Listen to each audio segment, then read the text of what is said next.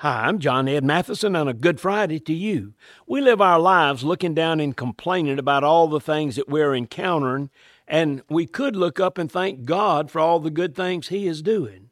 When you wake up and see it raining, what's your attitude?